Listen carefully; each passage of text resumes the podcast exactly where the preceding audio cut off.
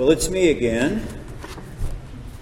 Take your Bibles and turn to Luke chapter 9.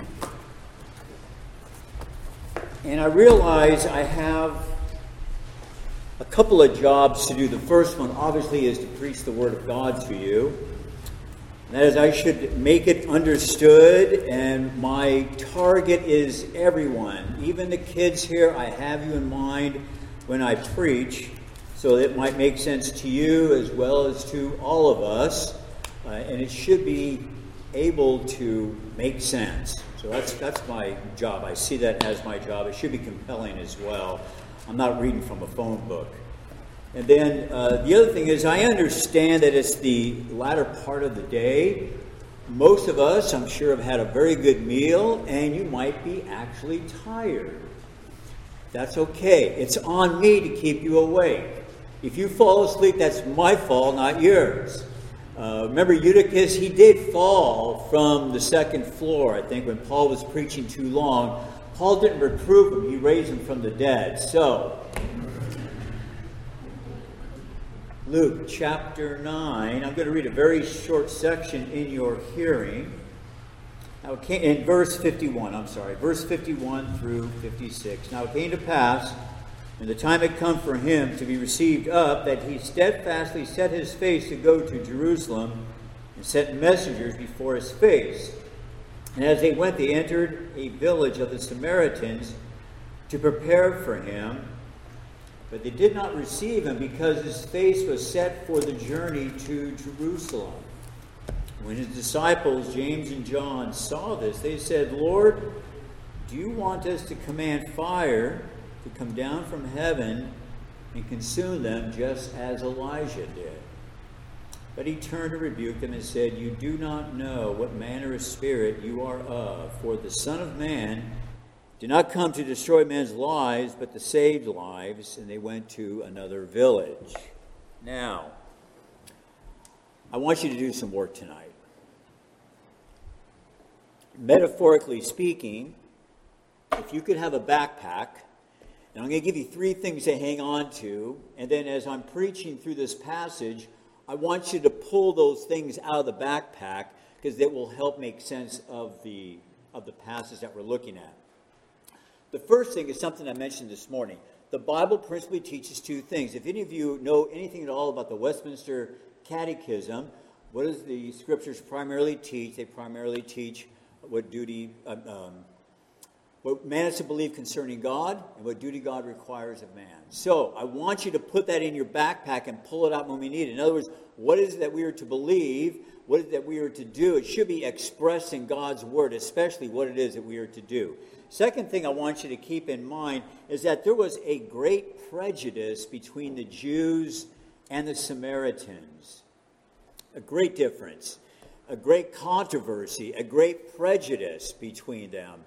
So much so that you had the Samaritans, which were in the northern part of Israel, and they were called half breeds, and they adopted many of the false religions of their, of their land. And then you have the Jews that were down in Judah. They worshiped at Jerusalem.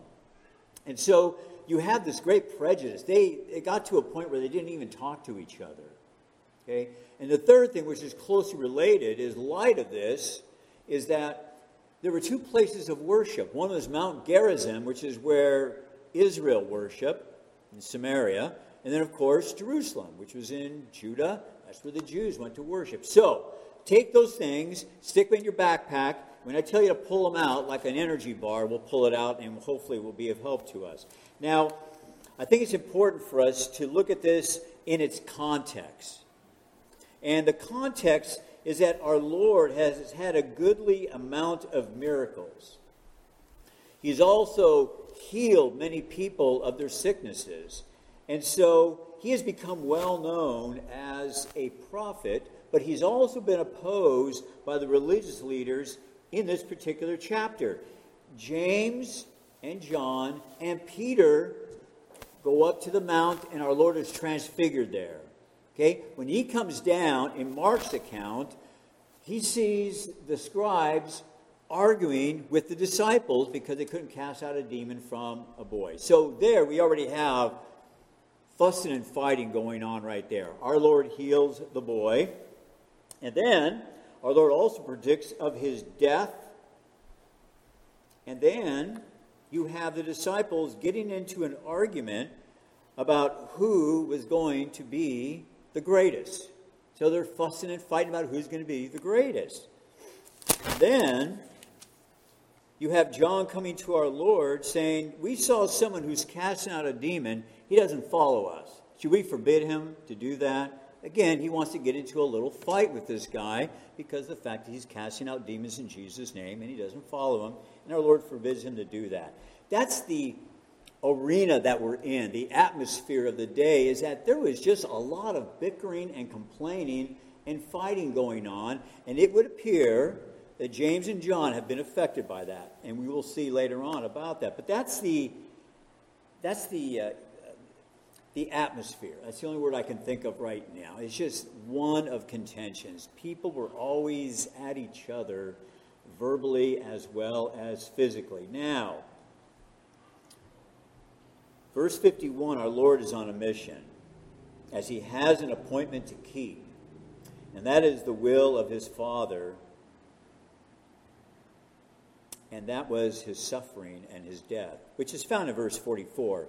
Uh, of the same chapter. It says, Let these words sink down into your ears, for the Son of Man is about to be betrayed into the hands of the men. But they did not understand this saying, it was hidden from them. So our Lord knows that He has a mission. He is going to have to suffer the wrath of Almighty God. And in order to help him with that, he has two blessings in his mind. The first one, I can, we can see that from other scriptures because of the fact that he was going to bring many sons to glory. That was a blessing to our Savior. That's one of the reasons why he went to the cross. There's many other reasons as well, but there's a second reason too, the reason why he was going to the cross, and that is he was going to ascend. He was going to ascend. Now it came to pass when the time had come from him to be received up. Mr. Hendriksen, I like him a lot for commentaries.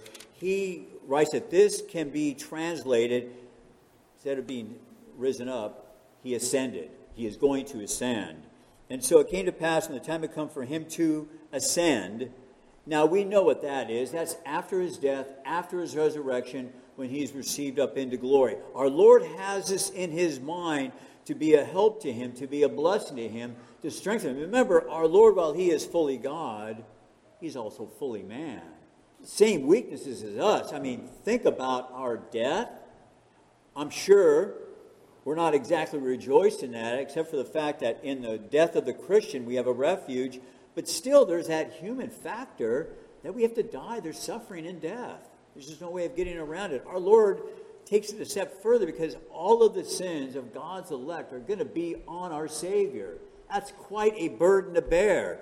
Tough enough for us that when we come under conviction of sin, to bear that sin, but now to bear the sins of the elect, our Lord does it though. But he knows he has a mission as he sets out for Jerusalem. If you want uh, some references in regards to ascension, which verify, I think this is his ascension that he's, that he's speaking of. Mark uh, chapter 16 talks about him being received up into heaven. 16, 19, Acts 1, 2, he was taken up into heaven. And of course, First uh, Timothy 3.16, when you're looking at the attributes of our Lord, one of them was that uh, he was received up into glory. So now we're going to verse 52 is my pattern is I like to explain a text, and that's what we're going to do. We're going to go verse by verse here. Verse 52 is even though the final destination was Jerusalem, our Lord sends messengers to find lodging in a Samaritan place. Okay? I'm going to want you to give me a little bit of liberty here. I think it'll make sense as we get to the latter part of this verse. But I, I think that when they went there, it appears that the messengers were successful in securing a place of refreshment, a place they could spend the night, get some food, and continue on to Jerusalem. I think they got permission to do that. It was our Lord's custom to send men ahead of a village that they're going to. Obviously, the one that comes to mind is when our Lord goes to celebrate his last Passover with his disciples, he sent two disciples to make the room ready. I think he does the same thing, and I'm pretty certain it's James and John that go ahead and, and get permission from the leaders of that village. They could stay there and get refreshment. Okay. But something happens in verse 53. The Samaritans change their mind. They are not going to allow Peter, James, John, the other disciples, as well as our Lord, to stay there. And I think it's because of the temple issue. I think that's the reason why. First of all, in John 4:20, you can turn there or just listen. Remember our Lord meets a Samaritan woman at the well. And they get into a discussion about worship. And in verse 20, the Samaritan woman says this Our fathers worship on this mountain, that's Mount Gerizim. And you Jews say that in Jerusalem is the place where we ought to worship. So the controversy of where to worship was still alive and well. However, our Lord's face was set for Jerusalem. He was going to go to Jerusalem. If Jesus and his disciples would have worshiped at Mount Gerizim, it would have given validity to Mount Gerizim's place of worship. Because Jesus is a prominent teacher, he's a prominent healer, a prophet. And if he and his disciples would have stayed there and worshiped at that particular temple, it would have brought controversy to his ministry, which our Lord is approaching a time where that is eventually not going to be very important. Where to worship. Because he says to the Samaritan woman, John chapter 4, there's going to come a time. It's not going to matter where you worship because God is seeking those who worship him in spirit and in truth. Obviously, what I'm saying here is that you're not supposed to go look for other places of worship. Your members here, you should be here worshiping God. If you're away, you're away. But I'm saying all that to say that there was definite controversy, and if our Lord and his disciples had decided to stay there, it would have been a, there's no need to get involved in secondary issues, which our Lord did not want to. So, as a result, verse 54, James and John are upset. When they saw this, they said, Lord, you want us to command fire to come down from heaven and consume this village? That's why I think it's, I'm pretty certain it's James and John. They probably went, they got permission, they find out that it's Jesus coming. Oh, maybe we can get him to go to Mount Gerizim and worship there, and then we can gain some more validity. Our Lord doesn't get involved in that because he has his face set for Jerusalem. James and John get upset with these Samaritan leaders, and in the spirit of their day, they ask, Our Lord, Do you want us to command fire to come down from heaven and consume this village? Now, where did they get that? We all see it from Elijah. I'm curious. Do you know where, that, where that's at by any chance? If not, that's no, no great sin. But it's in 2 Kings chapter 1. And it's during the time of the kings of Israel continue to fall away from the Lord. And his name is King Ahaziah. He happens to be the son of Ahab and Jezebel. Ahab's already died. Ahaziah has adopted the religion of Jezebel. He is an idolater, following the god of Ekron, Beelzebub. He's on his roof. He falls and he's injured seriously. So he calls his messengers to say, Can you go and find out if I'm going to uh, recover from this injury? So the messengers, they are going to go to the prophets of Beelzebub, the god of Ekron, and Elijah is on a hill somewhere, and an angel of the Lord comes to him and says, This has happened to Ahaziah. We want you to intercept, we, I want you to intercept the uh, messengers and ask them, is the reason that there's no God in Israel, that's why you're going to inquire of Beelzebub, and tell them, Thus saith the Lord, the king will not recover from his fall. So, Elijah intercepts the messengers, does exactly what I've just brought out. The messengers turn heel And they go right back to their king. King said, What are you doing here so quickly? It's taking you so long. I mean, what, what took you so long to get back here, so to speak? I'm using sarcasm there. They said, Well, there's a man that told us the reason are we going to the God of Ekron because there's no God of Israel here? And this man also told us that you will not recover. Ahaziah just says, okay, I'm going to get a captain, 50 men, go get him. He says, by the way, what does this guy look like? He says, a hairy man with a, with a belt. And he says, that's Elijah. He sends his captain with 50 men. And normally, when a king sends a captain and 50 men, it wasn't to invite you to dinner. It was, he's going to harm Elijah. So the captain of 50 men, they ride there at the hill. Elijah's up on the hill, and he calls out. The captain says, Man of God, come down. The king commands you to come down. Elijah says, If I'm a man of God, may fire come down from heaven and consume you, which it does. Ahaziah doesn't even get fazed by it. He sends another captain with 50 men. They do the same thing, the same thing happens. Again, Ahaziah, he, he does it again. It's like he's going to keep sending people until there's no one left in the, in the land of Samaria. But he sends a third captain. This third captain humbled himself before the king, before Elijah, and he said, Spare my life. We come peaceably. Please come down. God tells Elijah, He's not going to harm you. Go down and tell that king he's not going to recover. Elijah does that, the man dies. The issue is, is that Elijah did indeed call fire down from heaven to consume that 50. James and John were very much aware of that story. And they thought, like many people think today, hey, if it's in the Bible, I can do it.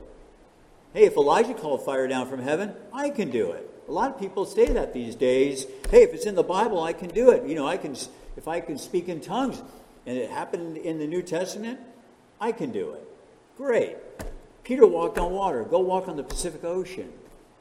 God hasn't commanded it. Now let's pull that thing out of our backpack. Has God commanded us at any time to command fire to come down from heaven? Did he ever command James and John to do that? No. However, not he's too strict on James and John. At least they asked permission, even though I think their intention was definitely sinful. So, now our Lord is going to rebuke them. He's going to correct them by advising them they do not understand the ministry of salvation and life as opposed to judgment and death. Salvation for lives and souls. That was the ministry of our Lord. Look at the amount of people that he healed. Look at those who were relieved from demon possession. Look at how our Lord forgives sins. His ministry was not one of destruction of men's lives, but to preserve their lives. He fed 4,000, he fed 5,000. Our Lord's ministry was so different than the Pharisees and the Sadducees and the religious leaders when our Lord raised Luke from the dead, what did those religious leaders do? Not only were they plotting how to kill our Lord, they were plotting how to kill Lazarus. This was the atmosphere of the day. And you can see in our context, they come down from the mount, uh, from the mount that our Lord was transfigured on. Sadducees are arguing with the disciples. Later on, the disciples are arguing about who's going to be the greatest. Later on, John is upset because someone is casting out demons. It's just, they've adopted part of the ministry of the Sadducees. Our Lord is saying, You do not know what man or spirit you are of.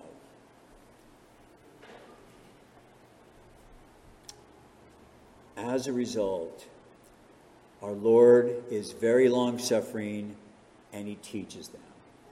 This is not my ministry of destruction. My ministry is one of salvation. And the greatest blessing is that he has authority at this time on earth to forgive sins, and he has authority in heaven to forgive sins through his shed blood. his resurrection from the dead, his ascension.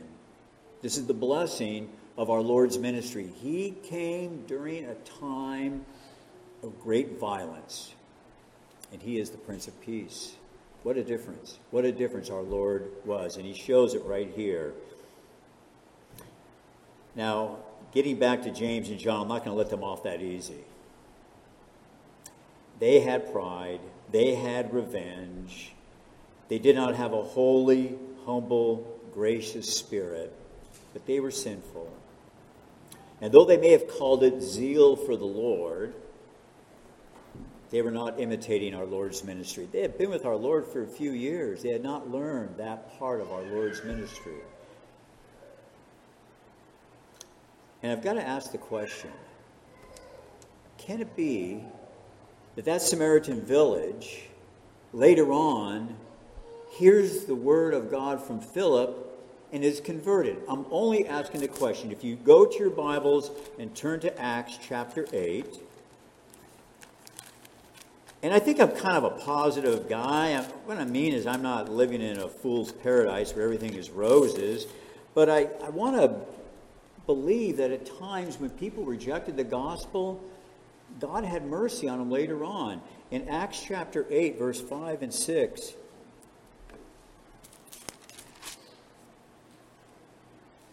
Then Philip went down to the city of Samaria and preached Christ to them, and the multitudes with one accord heeded the things spoken by Philip, hearing and seeing the miracles which he did. I'm simply asking the question can it be that some of those here, maybe all of them here, that had rejected our Lord, did not allow he and his disciples to stay, that they heard that word from Philip and were converted? It just doesn't hurt to ask that question. Can it be that they were converted? Could be. Could be. But I like the way that this our story ends here. No fire fell from heaven Look at that. It says, and they went to another village. Now, my Bible, right or wrong, all of our Lord's words are in red. Okay? So you have all this fire, so to speak, from his disciples. You want to call fire down from heaven? Our Lord, said, you know, he gives them command. And then there's a contrast there, and it, says, and it says, and they went to another village. I love that. They went to another village. Our Lord doesn't consume them. He doesn't rebuke the Samaritan. Hey, you said that we could stay here. He doesn't do any of that. He goes to another village.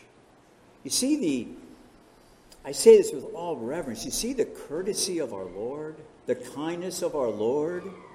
He doesn't bend to the opinion of James and John, but they just simply go to another village. Our Lord is not argumentative.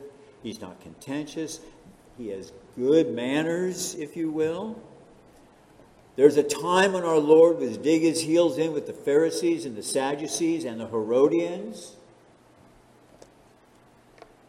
But here he shows mercy to an ignorant village. An ignorant village. And what did they do? They simply went to another village. Crisis averted, if you will. Well, there's some points of application. And the first thing is the blessing before our Lord of his ascension helped him to go forward to the cross. The blessing of heaven, of our sins forgiven, our future, the blessedness of being in Christ, of having the righteousness of Jesus Christ will help all of us in our daily walk. It will give us that shot in the arm. Uh, we were talking with brethren, I think it was on Friday night. Uh, one of the blessings of the Lord's Day is that, let's, you know, for six days, it's difficult. That's why it's good for us to read our Bibles, to pray, to have those family devotions. But the Lord's Day was meant for God's people because we are affected by unbelief. It does indeed have an effect upon us. And when we come into this place, the blessing of being in Christ, of having our sins forgiven, of God being for us and not against us, Him loving us with an everlasting love, helps us in our day to day struggle with temptation and sin, our sickness, and our death. Seven years ago, I had cancer. I did not do very well. I wish I could say, oh, yeah, I, it was great. I was victorious and came out of it. I, was, I crumbled to a piece of bread, is what I did. It was not easy. It was just simply not easy. But the thing that helped me get back on my feet, get back in the pulpit after years of struggling with it was the blessing of Jesus Christ. I have loved you with an everlasting love. I have saved you from your past sins. Again, going back to where I was, and I'm sure some of you have that same story, is we were headed for destruction. And yet, He had mercy on us. And for us to receive up into glory, to see our Lord face to face, helps us in our day to day walk. Remember this, brethren, when the Lord Jesus comes back, these old bodies that we have that will eventually go into the ground, we get resurrected bodies. No more sin, no more remembrance of sin, and no more consequence of sin. And as you get older, some of you young guys don't understand this yet, us older guys do. Everything hurts. That's just the bottom line. It's part of the curse of Adam. But we now, as we've gotten older, realize that these bodies that we lay down, we will get glorified bodies when the Lord Jesus comes back. If we happen to die before he comes back, we get to go and be with our Lord. Absent from the body, present with the Lord. See his face. We will see his face. And so that is the thing to encourage us and to help us in our daily walk as our redemption draws near. When you get up in the morning, if you can do this, try to remember this. Kids, you need to do this too when you get up in the morning. Say, one day closer. You're one day closer to eternity. We all got up one day closer to eternity. Now, for the Christian, we say it with a smile on our face. The unbeliever, he doesn't. Because he thinks this is all that he has is this life. So he's got to take life and suck everything out of it that he can because this is all he has, is this life. That's why they say after their, their friends die, well, you know, we got to make the most of the day. Most everything that we can of this day, let's take it and grab it and hang on. That's all they have is this life. But we say, calmly, with a smile upon our soul, knowing that God is for us, another day closer, another day closer to glory, another day closer to eternity. Thankfully, another day closer of leaving our remaining sin behind us, that dead body of ours behind us. That doesn't mean we shouldn't try to take care of our bodies. We should. Our bodies are a stewardship that God's given to us. We should do what we can uh, to be in you know reasonable shape, a better quality of life. You will enjoy things more that way. But we want to glorify God in our bodies. Secondly, we are not in this life to desire the destruction and judgment of the ungodly, but we are to desire their salvation.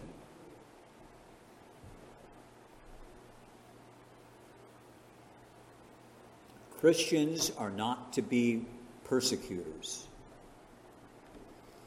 Let the governing authorities bear the sword of wrongs done in society, but let not the church, let not the Christian practice vengeance.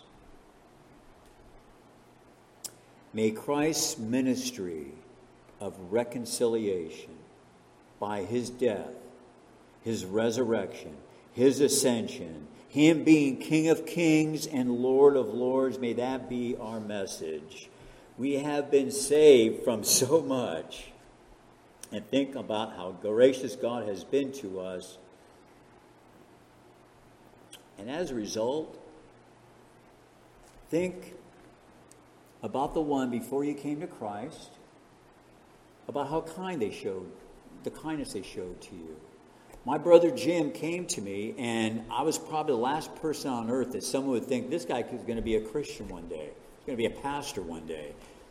You would not recognize me 44 years ago, but my brother showed kindness to me and witnessed to me. And he just had to say a couple of words. God used it, and I was off to the races after that. I had to flee from my sin and flee to Jesus Christ. Many of you, I'm sure, have stories like that about how kind people were to you, even just to invite you to church, give you a Bible, give you a tract, even preach to you Jesus Christ.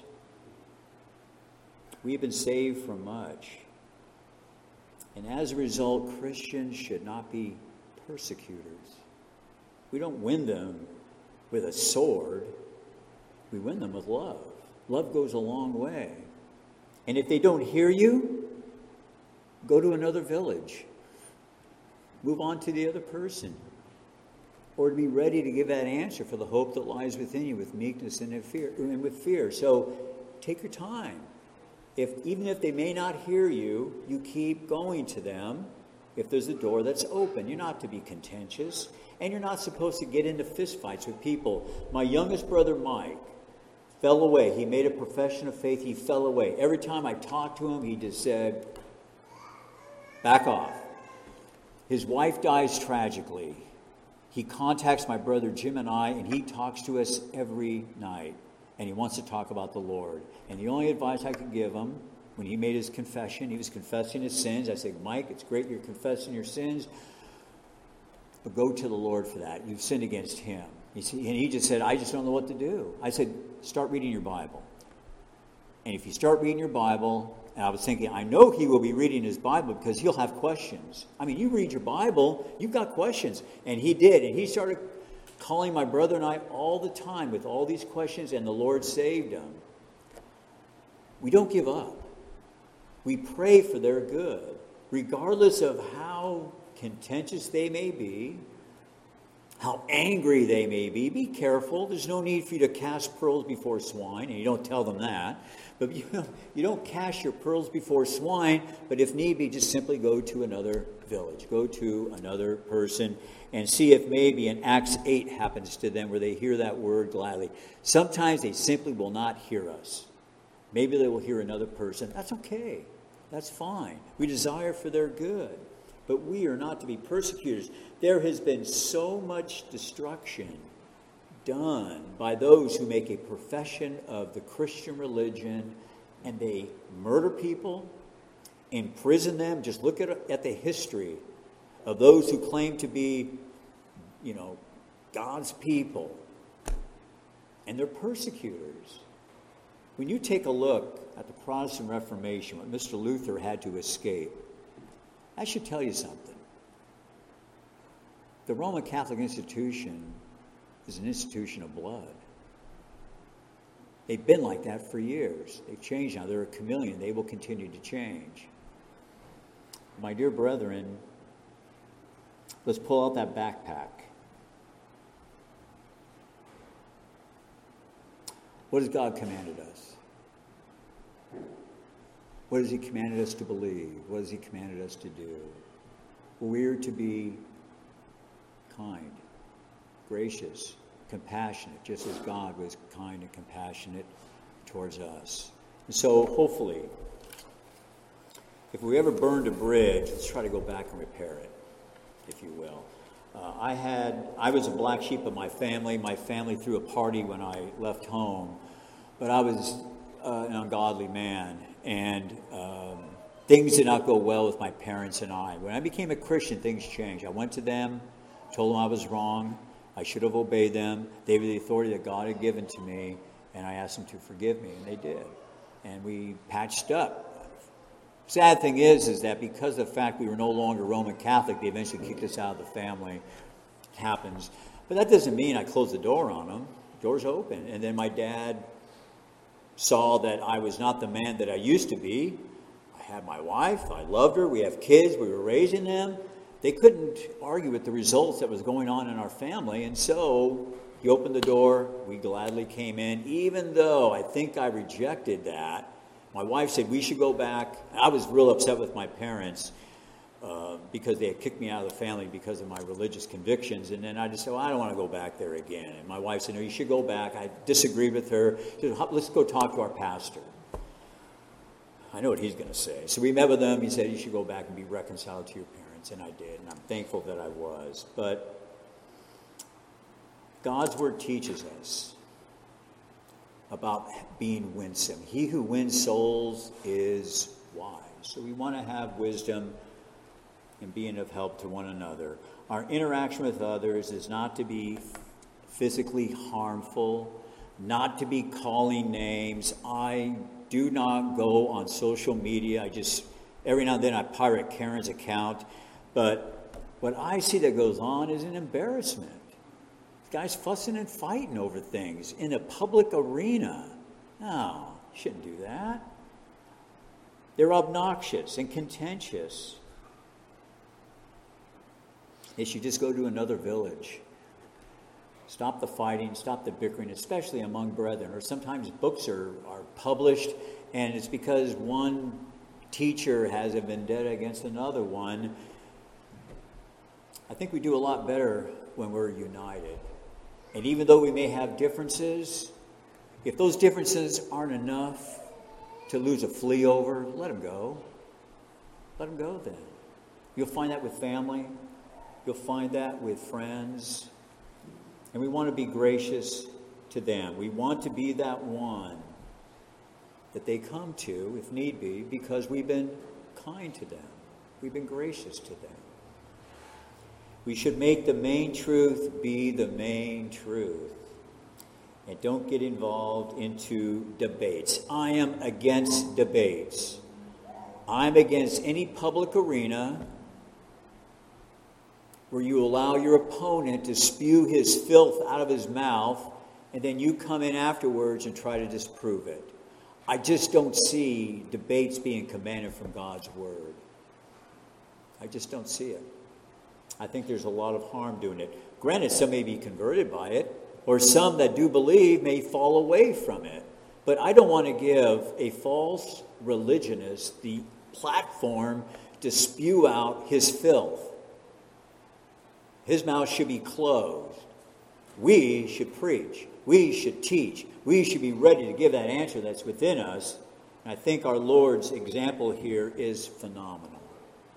There is that prejudice. We pull that thing out of our backpack again the prejudice between the Jews and the Samaritans.